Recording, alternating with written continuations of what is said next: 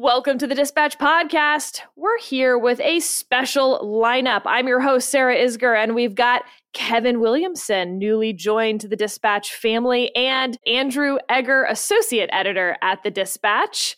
Uh, we got plenty to talk about today, per usual. We're going to talk about how to think about a subject like abortion in the midterms and what effect it has and what it will mean after the midterms as well.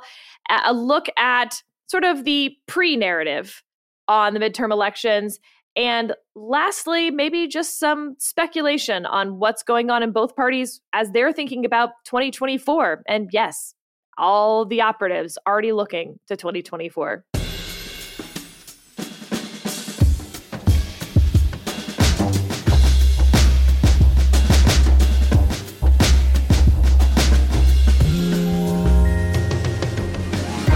Let's dive right in.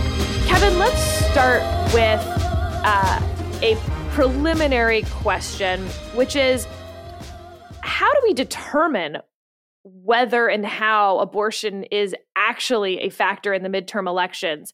You know, if Stacey Abrams was going to lose by 10, but then only loses by six, and it was abortion, how will we actually know that instead of just saying, like, well, Stacey Abrams lost, therefore the abortion messaging didn't work?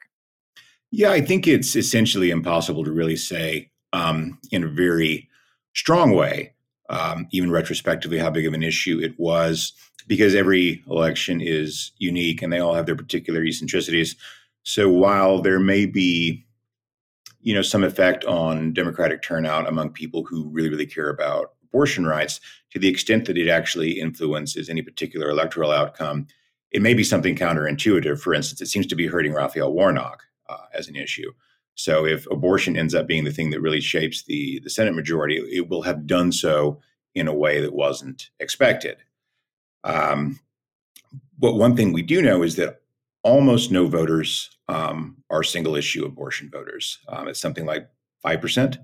Um, people who put abortion as their their top issue. It's a pretty pretty low rated issue among people, and those voters, for the most part, aren't, aren't up for grabs. They tend to be very committed partisans who are not going to switch from voting on one side or the other because they're upset about inflation or foreign policy or something like that. So I have my doubts that it is um, an important issue, particularly in uh, congressional races. I think that um, presidential campaigns, which are much more, you know, culture war, proxy wars, um, it probably matters a bit more than it does in House races or even in Senate races. But I don't know that there's any very strong way to to evaluate it. And yet, Andrew, I feel like everyone will. I mean, it really annoyed me, for instance, after the Glenn Youngkin win in Virginia in 2021, when basically everyone just decided that whatever the candidates ran their ads on was why they won or lost those elections. Uh, when without sort of any other evidence, like, well, you ran TV ads on that and then you won an election. When again, in fact, like the margin is what matters. It's whether voters switched sides, as Kevin talked about. That's one way to win an election on an issue. Or voters turned out to vote who were otherwise going to stay home.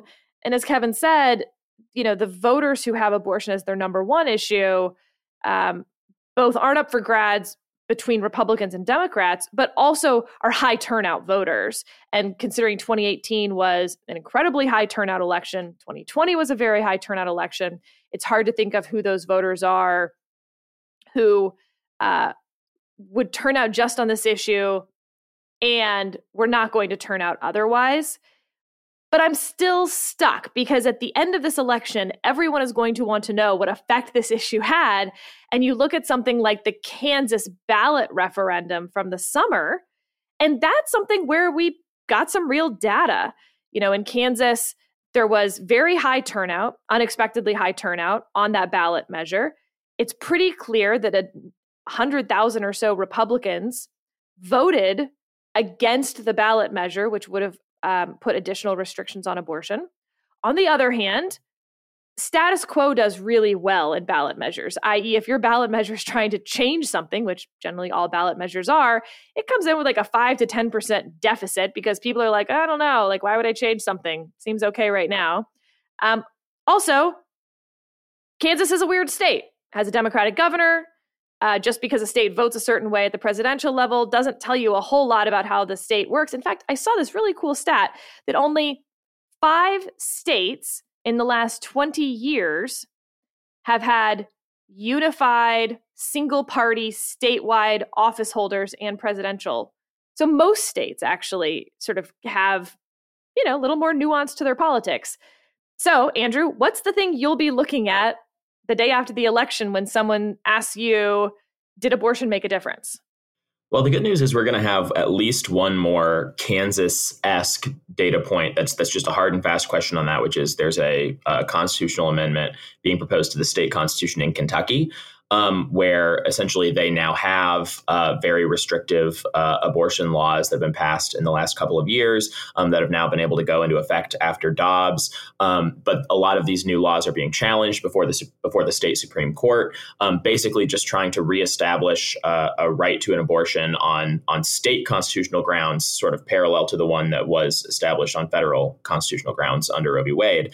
Um, and Republicans in the state have put forward these ballot initiatives that basically say nothing in our uh, it, be an amendment to the Constitution to say nothing in this can be construed as having a right to an abortion. So it's another just kind of straight up or down question, a little more straightforwardly phrased also than the Kansas measure. Um, so that that'll be interesting. I, I do think that um, I mean I I I have been clinging to like a particular kind of narrative hobby horse on all of this, which is that that one you can you can see why uh, there is like a a, a, big upheaval to conventional wisdom of the sort that you guys are talking about about um, you know abortion's effect on on motivating new voters and things like that in the wake of a decision like Dobbs that really does kind of uh, cause upheaval in the in policy regime all over the country. I mean, you have a lot of people who have it's pushed to the forefront of their mind um, in a way that it hasn't been before. But uh, you also kind of have to map that against how bad people are feeling about kind of inflation and economic issues at any given point in time. And I don't think it's an accident that, uh, you know, the the moment when we got so much of the narrative of wow, Dobbs is really energizing Democrats, and it was coming right out of Kansas, and it was coming as as polls were swinging a little bit back Democrats' way, was also during the kind of um, brief ish period where the economic indicators were starting to look better and and you weren't getting uh, you know Joe Biden slammed every day on on gas prices and inflation and gas was creeping down again. So I think that you know in an environment where uh, in an environment where the economic uh, indicators are less strong, uh, driving driving motivation for for voters less. Um, which maybe will be you know one cycle from now two cycles from now whenever whenever we get one of those where republicans and democrats are seen roughly equivalent on some of these like core kitchen table issues that will probably be a better uh, uh, election to get a really good crystallized sense of what the new kind of a, uh, a uh, abortion um, median is there's also that ballot measure in michigan which is going to be the reverse, right? It's going to codify a state constitutional right to an abortion in that state. So we'll be able to sort of compare those to some extent. But I think on the candidate stuff, um, it's really hard because to me, it doesn't matter. The worst thing you can do is look at how hard a candidate ran on the abortion issue and whether they won or lost, and say that that then tells you something about where voters are on abortion without any baseline to go from. One thing that's probably worth noting is that um, with all these, you know, state ballot measures and such, is that abortion is very much a live issue at the level of state legislatures. Um, even in, in, Texas, you have uh, Republicans in the legislature saying, well, maybe it's time to revisit um, our, our trigger law because, you know, in Texas has this very close to absolute ban on abortion that was um, put in place before the Dobbs decision. And Republicans are finding that, uh, I think, politically difficult for them. And so there is talk of, you know, of, of um, opening that up for debate. And there's already, you know, Texas Right to Life is is ready to stage primary challenges to uh, some Republicans over this. It's going to be a very, very um, live issue in the state legislatures, which is another way of saying that Dobbs did what it was supposed to do. You know, we always talked about returning the issue uh, to the states. Well, now it's been returned to the states, and it looks like that's where it's actually going to be fought out politically. All right. So now let me ask a different version of this question, Kevin, which is let's assume that Democrats underperform where the polling has them right now. That Republicans take they take back the Senate and the House, but potentially take back the Senate with 52 seats. So, for instance, they win in both um, Nevada and Georgia uh, while holding on to Pennsylvania, Wisconsin, North Carolina. What does that do to the abortion conversation in the country? Like, how do Democrats react to that? And frankly, like, how do Republicans react to that? Yeah, it's kind of funny. I was reading the um, Lisa Lerer's um, midterms write up in the uh, in the New York Times, and it begins with this really odd, um, to my mind, disquisition on these are not normal times with the country still reeling from COVID 19 and uh, the Capitol riot and um, the Dobbs decision. And I just read through that. Think, does anyone really think this election is going to be very much influenced by COVID aftermath, January 6th, and probably not very much by um, Dobbs either? So I think um, I think there was a kind of well, I know there was a concerted effort to um, try to make this election a kind of you know proxy national referendum on the abortion question, and I think that um, Democrats were very invested in doing that when they thought they were going to do reasonably well, and now that they think they're not going to probably do that well and may in fact even underperform their polls, I think that the morning after the election it'll be we're never talking about abortion. No one had anything to do with abortion. This is all about you know all about inflation, and uh, because inflation is an issue that unless something really really terrible happens, will eventually go away and resolve itself.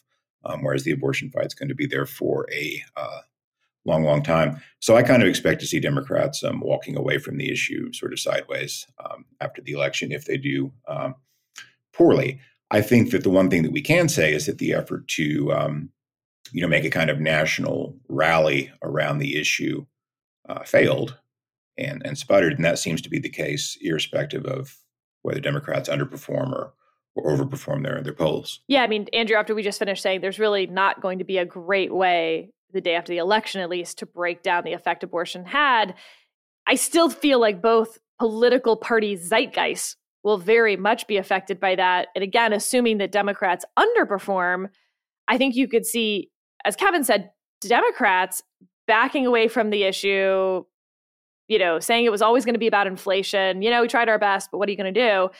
But I could also see Republicans getting overly bullish that somehow the country is with them on abortion, which will also be a fact free statement. Obviously, you could see that happen, right? Um, and you almost certainly will see that happen, certainly scattered throughout some some state legislatures and, and things like that. Um, I do think that that one of the lessons that a lot of the kind of pro-life groups and particularly um, pro-life you know legislators took away from the like initial dobbs backlash was okay okay okay we really need to at least do some triangulating for where people actually are um, on, on these questions. We can't agitate for a national ban and we actually all ought to get on the same page uh, as to like what are kind of across the board um, conservative but not so conservative that we alienate like 90 percent of the voters is going to look like, and that what that essentially looked like was the the Lindsey Graham 15 week um, limit bill, which is you know if if if Republicans see that basically across the board as as kind of like a place to a place to get on get on board with the thing and and, and a place to start. I, am not sure there's enormous political downsides um, to to to keeping things right there, you know, which is all right. I mean, you you still get to kind of bill it as like fearless swashbuckling legislating. It's like it'd be like a big a big policy thing to do something like that at the national level, but it's a lot more kind of in keeping with what every poll uh, kind of pegs the the temperature of the electorate at than. Um, and I think that if Republicans can be kind of disciplined about that sort of thing and basically say, you know, this is the the uh, kind of key pro life lobby policy issue that we're pushing for in the present moment, uh, the collateral damage will be a lot less uh, than than if you get you know a, million Herschel Walkers up in there, basically trying to pass a, a, an actual ban on the federal level of the procedure, kind of kind of across the board. So, Kevin, let's move topics to just broader midterms generally. Um, you see a lot of prebuttals start happening at this point in any election of explaining why, if you're going to lose, this wasn't your fault. And certainly within factions of political parties, um, within the Republican side, I am expecting quite a bit of factionalizing of whose fault it is that ex Senate candidate didn't make it through. Is it the Donald Trump wing for helping that candidate win the primary in the first place? Is it the McConnell wing for then not providing the air support? and the, you know, on the ground support to get them past the finish line, et cetera, et cetera. But the reason we're not seeing as much of that right now is because those candidates are all looking at least highly competitive for those races. On the Democratic side, though, you're already seeing some of that intra party faction squabbling and blame casting of so and so isn't progressive enough, so and so is too progressive, so and so didn't talk about this right. Uh, I'm curious if any of that has struck you as effective, true, interesting. I kind of I, I like prebuttals. I just I enjoy reading them because they really um, shed an almost kind of literary light on the weaseliness of the uh, human condition. My favorite one that I've seen recently was, um, you know, there's this race in Rhode Island that it looks like uh, Republicans going to win, and uh, who's a former mayor running against the former state treasurer, and the Democrat who's the state treasurer says, well, you know, big city mayors start with uh, this great name ID uh, advantage. Uh, really, big city mayor, huh? This guy was the mayor of Cranston, Rhode Island, which I didn't know was a thing until uh, until I was reading about this this race. So um, that's um, that's a that's a gold medal, A plus gold star uh, prebuttal. yeah, I think that um, I mean politics is about petty advantage seeking. Um, that's why petty people are good at politics, and petty people are really good at organizing uh, political campaigns. And uh, you know, there's there's there's a time and a place for pettiness. So if your job in life for 20 or 30 years is seeking tiny little advantages in the hopes that in the aggregate they will add up to some kind of great advantage, then you want to make the most out of losing. You know, you want to you want to lose in a way that um, that uh, confers some kind of backdoor advantages. So a lot of this stuff is pretty predictable. You know, you've got Bernie Sanders out doing I think he's doing events in eight states, right? And um, if Democrats um, do reasonably well, then the kind of left wing of the party will say, you know, this is because Bernie was out there firing up the progressives. If they don't do well, the same progressives will say, well, it's because Bernie only did eight states, and uh, and we've got you know 50 in the country, and we've got to be everywhere. So um, I think that this one actually will end up being one of those rare elections that you can kind of put a pin on uh, the day after the election. I mean, this is essentially going to be an election about the economy. I think that when you have declining real wages, which we still do, um, that pretty much is the the mastery issue that's going on. You know, unless there's a, a war or an invasion or uh, a plague upon the land or, or something like that. And um, I think the day after the election, the Democrats, at least the you know halfway responsible and honest ones, are going to get up in the morning and say, well, you know, the economy stunk. Um, we think this isn't really our fault. Uh, it's COVID aftermath, and also, you know, a lot of the spending that's driven inflation was happening during the Trump administration as well. So it's not really just on us. We don't really have to change anything. And um, in a certain limited way, they'll be right about that. I mean, for the purposes of this particular election, I don't think you're going to be able to say, well, it's because they're crazy on social issues or because they've alienated a lot of people with the woke stuff or anything like that. Those things really still matter. I'm just not sure that they're going to be the issue in this election. So hopefully, um, if this is all behind us in, in 2024, which I rather expect that it will be, at least the specific issue of inflation, um, we'll be having a very, very different conversation. And I don't think anyone's going to be talking very much about how 2022 um, gave us any indicators of what was going to happen a couple years later. This is the thing that really strikes me, Andrew. I feel like you know, if you talk to people, they'll often be like, oh, this election's been all over the place. And, you know, you just every week there's a different vibe shift. And my reaction is like, not really. So actually, this is a very easy narrative right now for me to look at and say, this is the first midterm of a new president's administration. We have a lot of historical data about what that looks like for the party out of power. It's usually pretty good for them you have low approval ratings for that president, and you have bad economic indicators. You have good job numbers uh, to some, you know, we have low unemployment compared to at other times, but uh, wage growth is terrible, inflation's bad, gas prices are bad, grocery store prices are bad, you know, real things that people see every day.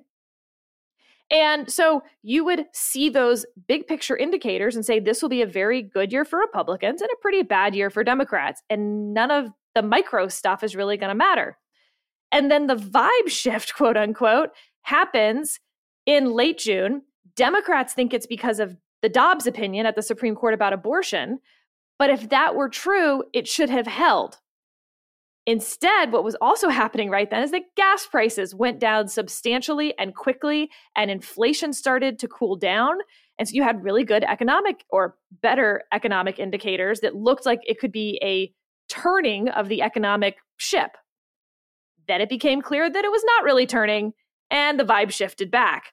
All of this can be explained by the economy and those big picture, very clear historical markers that we use for midterms, and very little of it based on, as Kevin said, you know, woke stuff, COVID, abortion, anything that other people want this to be about.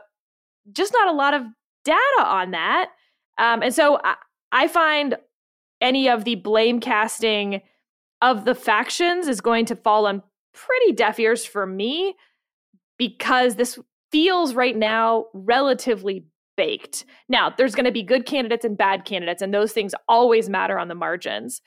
But on issues and stuff like that, meh. What do you think? I, I do think it's kind of funny because you know coming into the summer, um, coming into the into the new year, um, you had all these indicators like of course it's going to be a great year for republicans for all the reasons you mentioned uh, and then democrats seemingly in the in the polls start to defy gravity in in summertime and everybody's like whoa what's going on here? We need a narrative for that. And now that that is sagging back i'm, I'm kind of just like interrogating my own thinking here. Um, i think that i i was falling into the trap too of just kind of being like okay well that's not true anymore. So like what's the new narrative? Like we're casting around. What can explain this? But it's, it's like you say it's just the same phenomenon that's been there all along. Joe biden's approval rating has never been good uh, this year. The, the economic indicators have continued to be bad. They started to look like they were trending in the in the right direction for a little bit there, but they were still quite bad. They never they never really improved, other than gas, um, for a short while there. I do think. I mean, I I don't want to write off Dobbs altogether. I do think. I mean, it's it's an enormous policy change that that that impacts people's lives in a major way, um, and it does tend to be the case that that you know you get punished for doing something uh, in American politics, and and you know Republicans writ large didn't do the overturning of Dobbs, uh, except as like a 50, 50 year um, judicial project. But obviously, they were perceived as the people who had kind of brought about this this new reality, and the polls pretty consistently showed that that. Uh, on balance, people were favoring the Democrats and all that. So I don't, I don't want to say there was none of that, but I do think that, especially as the economic indicators come back uh,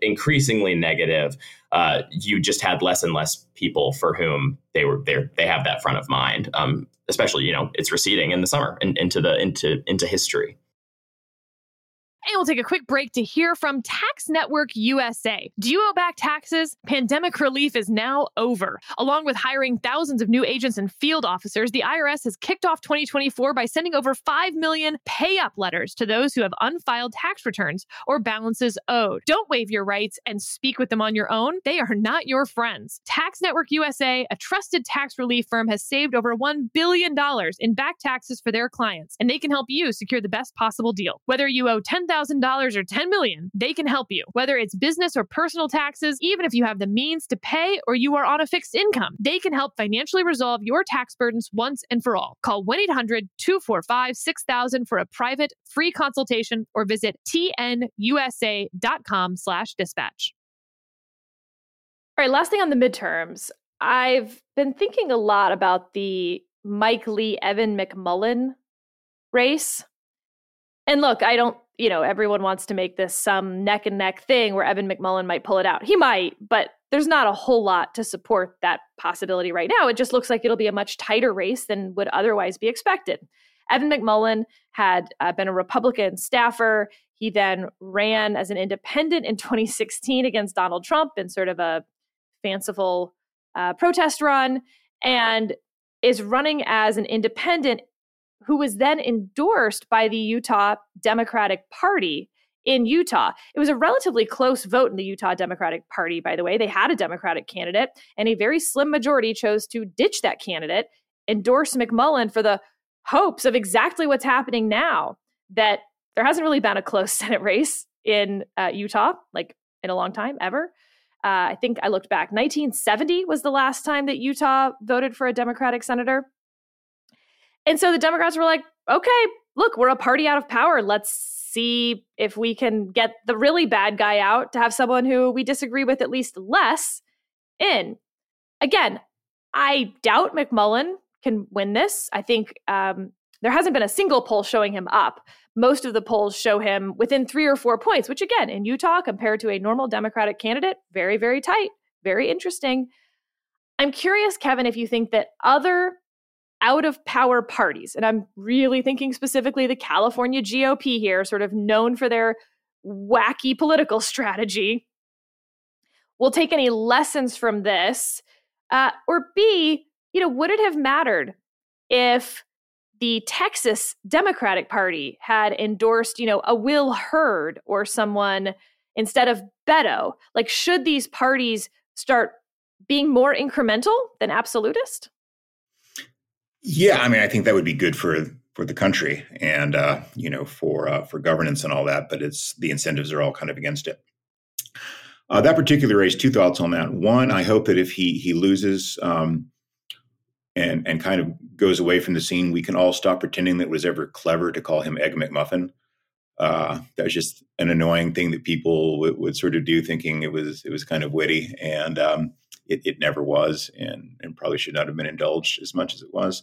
Also, if you want to know what Utah Democrats are thinking, we could probably get them on a conference call because there are like six of them, and it's um, it's it's not that um, not that hard to uh, to figure them out. I don't think. Yeah, I, I, do think that at at a certain level, some of the you know kind of no hoper parties like the Democrats in Texas or the um, or the Republicans in California ought to think about saying, well, obviously, someone who's a conventional kind of up and down the line ideological member of our party doesn't have much of a chance here, but we would like to to make some some marginal improvements. You know, I have a, a friend in Texas who is a, a very very Trump critical Republican who has, I think, toyed with the idea of trying to run for office as a Democrat, which I think probably wouldn't work very well.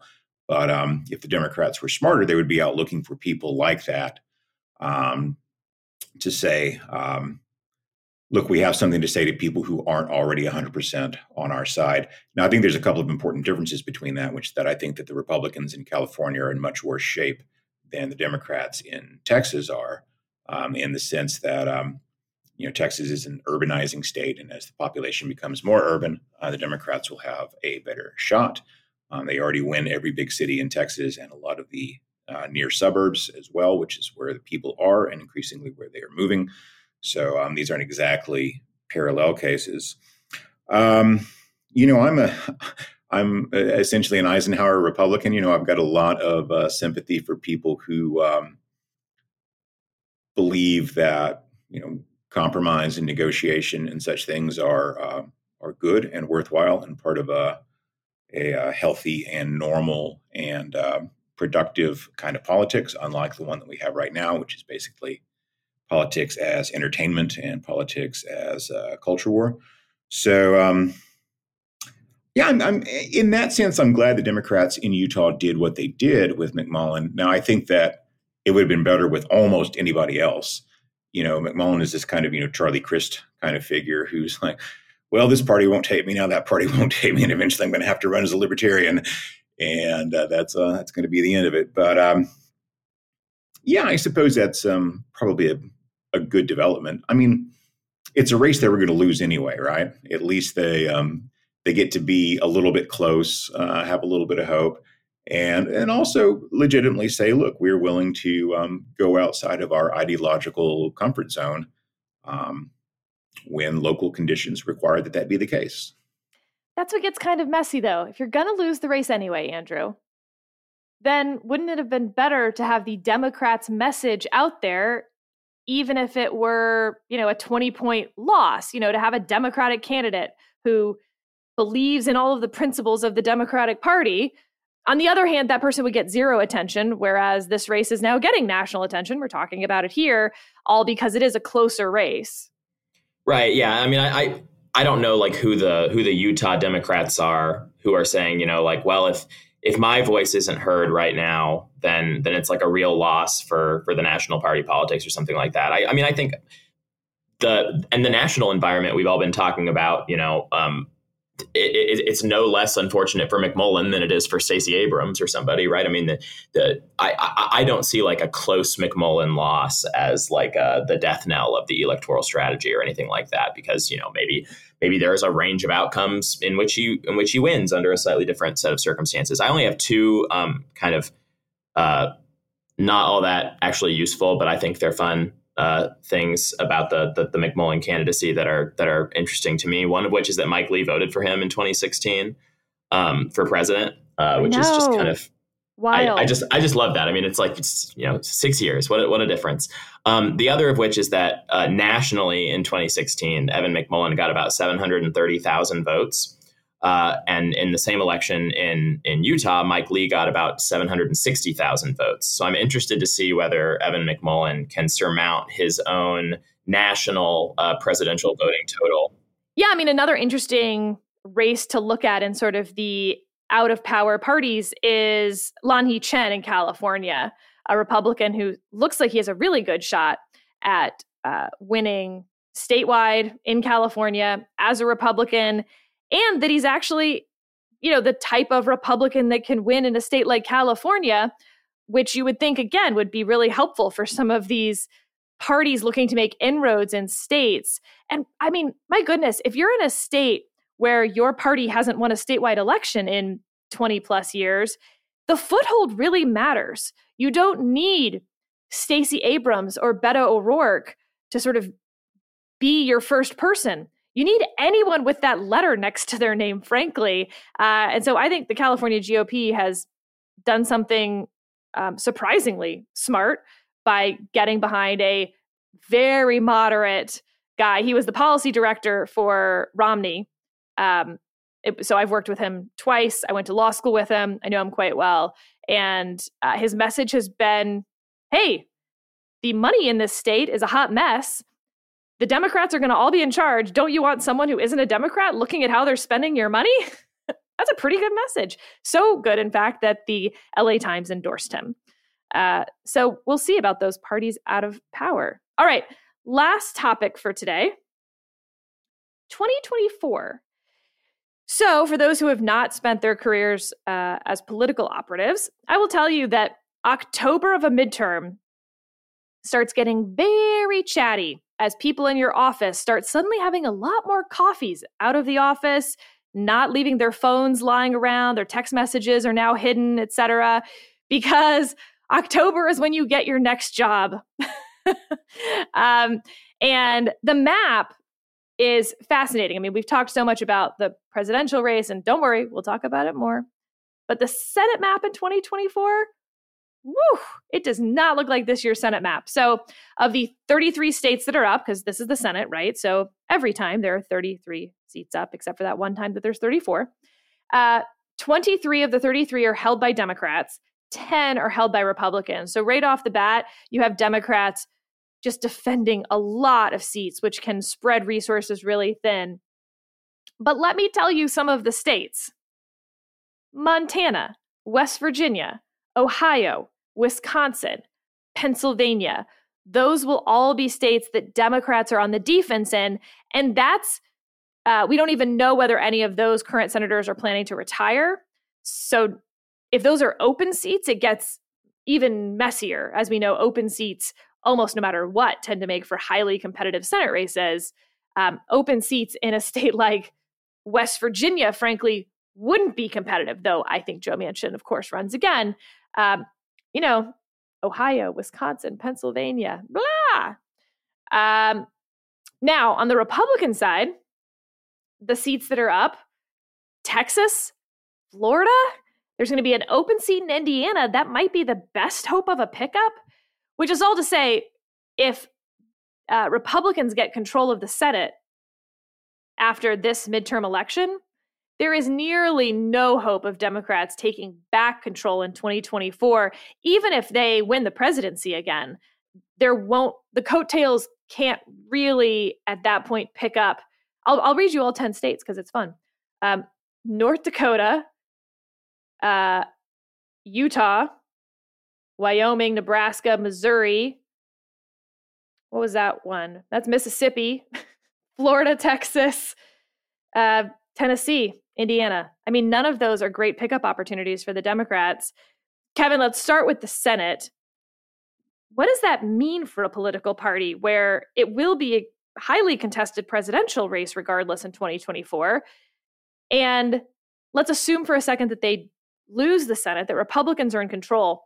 At some point, do you just not fight this that hard? I mean, that's a lot of money to spread out over your defensive states, not a lot of offensive opportunities. This is a really tough um, strategic question if you're the chair of the Democratic Senatorial Campaign Committee. Yeah, I, I think one of the most amusing prospects for our, our, our, politics would be, you know, cocaine Mitch rolling out with nothing to lose in the next election. You know, uh, just just confident that he's going to be there. Um, yeah, the, the, Senate is increasingly kind of weird uh, to look at because Senate races are turning into these little mini presidential races where they're essentially kind of strangely nationalized elections, and uh, where you've got the two kind of um, strong ideological tendencies in both parties expressing themselves very, very strongly in Senate candidates in a way they don't necessarily do in House candidates and, and state legislatures and things like that. So, I, I, one of my my little rules of politics is that when Democrats are in power, they act like they'll never be out of power, and when Republicans are out of power, they act like they'll never be back in. So I think that um, this may bring out, you know, some kind of kamikaze tendencies in the uh, the Democrats if they think there's, you know, no real chance of uh, of uh, getting themselves back into power in the Senate, which they care about a great deal for obvious reasons. Then it may you know, sort of make them ideologically maximizing and uh, interested in very, very aggressive uh, obstruction and I like obstruction. That's what the Senate's there to do. And a more obstructionist Senate is a Senate that's doing its constitutional job. So that's uh, that's all fine with me. Um, I suppose there's a sense in which that if there's a, a, a sense that there's a very strong Republican a likelihood of Republican control of the Senate, it may benefit a Democratic presidential candidate in 2024 because Americans do have a kind of uh, at least notional and sometimes measurable preference for divided government. That's a really good point. Andrew, any thoughts on what 2024 Senate races might look like? Uh, very few. Um, it's the last uh, cycle in which Republicans will have to shake their fist at the 2020 Georgia outcome uh, as as you know a thing that's just uh, curdled everybody's milk for for you know ever since then. obviously, you only you, you, I, when, when when people are doing the math, uh, you know you you you're always looking at the current uh, seats that are up, obviously, and then the, the ones that are right around the corner. It's always very funny to me. Like like nobody will be talking about David Perdue and Kelly Loeffler in 2023, uh, 2024, 2025, but but their their failure to launch uh, lives on until until the cycle after the cycle after this one. I think it's interesting in how it might affect Republican office holders. It's one thing if you think you may only be in control of a chamber for two years, and how you think of how to spend that two years, if you know that you can't lose control in the next election, basically, um, and so you're going to be chairman at least for four years, for instance, of a committee, uh, I think you could see some behavioral differences of folks in office. Yeah, you know, it's funny. Um, our assumption here, of course, is it's going to bring out the irresponsibility in Republicans. Um, there is a way of looking at this that it would be well, if you don't really have to worry about losing control the next uh, time there's an election, that you could be, you know, a more uh, statesmanlike, um, sensible, sober senator. Of course, we all know that's never going to happen because it's just not where our politics is right now. And so the the, the possibility. What a hilarious notion, Kevin Williamson. Adorable. adorable. So yeah, the prospect of that working out in a way that would bring out, you know, the the Republican and Republicans is um, unfortunately doesn't seem very possible. Actually, let me ask you another question on that. Let's assume that Republicans take the House and Senate uh, in this election and they have two more years of the Biden administration. Is there any policy area that you think Republicans could pursue, will pursue, that Biden would sign? Uh, possibly. Um, Republicans have really made their peace with um, spending, I think, in a lot of ways, in ways that I wish they hadn't there are Republicans out there who are very um, excited about infrastructure projects and things like that. Now, they don't want some, you know, multi-trillion dollar slot bucket of Democratic wish list stuff, but there may be some room for them to negotiate something on that. um, you know, Democrats have and Republicans have converging views in some ways on uh, things like trade. Um, you know, the kind of uh, nationalistic Trumpish view of economics is uh, is much more pronounced in the Demo- in the Republican Party than it was 15 years ago or 20 years ago. But it's also not a world away from where uh, Joe Biden is. You know, he has very similar views in lots of ways. He has very similar views about trade. He has very similar views about you know kind of a federal role in guiding uh, you know the economy in a, in a broad kind of way. Similar kinds of old fashioned you know hard hat industrial priorities. So I, I, I, suspect that if if it were a less poisoned time, um, that you would see a lot of room for negotiation between the Biden administration and someone like, say, Marco Rubio, who um, has, in my view, wrong views about this stuff, but views that are that are really quite compatible with um, with those of the Biden administration. I, I'd be interested to see uh, in a Republican Congress under Joe Biden what would happen in tech policy, um, whether it's uh, antitrust type stuff, some sort of Section 230 reform. Basically, there's a lot of appetite both on Republican and Democratic sides to to uh, cut off big tech companies' cultural power at the knees. Obviously, they all disagree about what that ought to look like, um, but there have been some uh, cross aisle, uh, especially in the antitrust department, um, because because they they can't all agree what these companies ought to look like. But but but maybe one area that they can't agree on is there should be there should be more of them and smaller. Um, so so uh, I'd be interested to see whether whether that would push forward uh, policy in, in tech in any way. That is a fascinating example and one that we should maybe just spend a lot more time on um, on this podcast down the road. I find it vaguely depressing that the only way you're going to get, I think, sort of the right policy, if you will, on some of our big cultural challenges is through divided government compromise. Um, and yet, I don't think anyone on any podcast talking about this issue is going to say, for instance, immigration is something that now finally Republicans and Democrats can meet together on, uh, say, we're absolutely securing the border and we're giving citizenship to kids who were brought here uh, as minors by their parents, for instance, something that we thought was so possible in 2013 um, doesn't feel even like it'll be part of the conversation in 2023. Sad. All right. Our last segment, not worth your time. This one, I'm going to put a question mark on the end of this segment. Not worth our time? Kevin, Liz Truss, the British Prime Minister, has resigned after 44 days in office. As someone noted, that is 4.1 Scaramucci's. The person who noted that was Anthony Scaramucci. Uh, I'm curious are the shenanigans around Liz Truss's tenure and any fallout from it worth Americans' time to pay attention to? Yeah, if I were an American politician or political operative, I would very much keep an eye on what a national currency collapse looks like in terms of your domestic politics, because I think this is going to be worth knowing one of these days. Um, fascinating that you think that could be worth uh, worth watching. Hmm.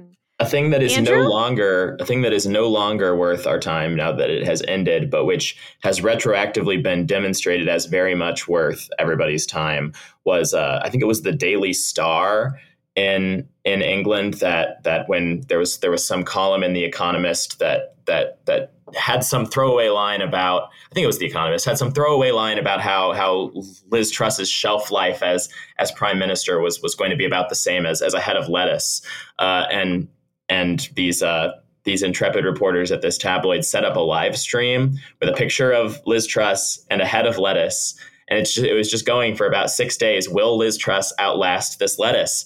And uh, and she did not. The lettuce the lettuce uh, triumphed. Um, so that's that's been a fun thing to keep kind of keep tabs on. It's not looking so good the lettuce, although they've they've dressed it up some. It's got like a wig and googly eyes and glasses now, but it it is the definitive winner of the of the competition. I read some like very serious, uh, you know, piece that sort of those first out pieces of Liz Truss has resigned as prime minister. And like the fourth paragraph was like, at one point, unfavorably compared to a soggy head of lettuce. uh, this is the kind of serious foreign policy conversations um, that I really rely on you two for. Thank you, Andrew and Kevin, for joining this week. And uh, become a member of the dispatch. Hop in the comment section. Tell us what you think, what you liked, what you didn't. Or rate us wherever you're getting your podcast. It helps other people find it. Or just enjoy the rest of your day. It's a beautiful fall day. The leaves are turning in most of the places where you're probably listening to this. Uh, and if it's not turning where you are, then enjoy the warmth because it's kind of chilly here.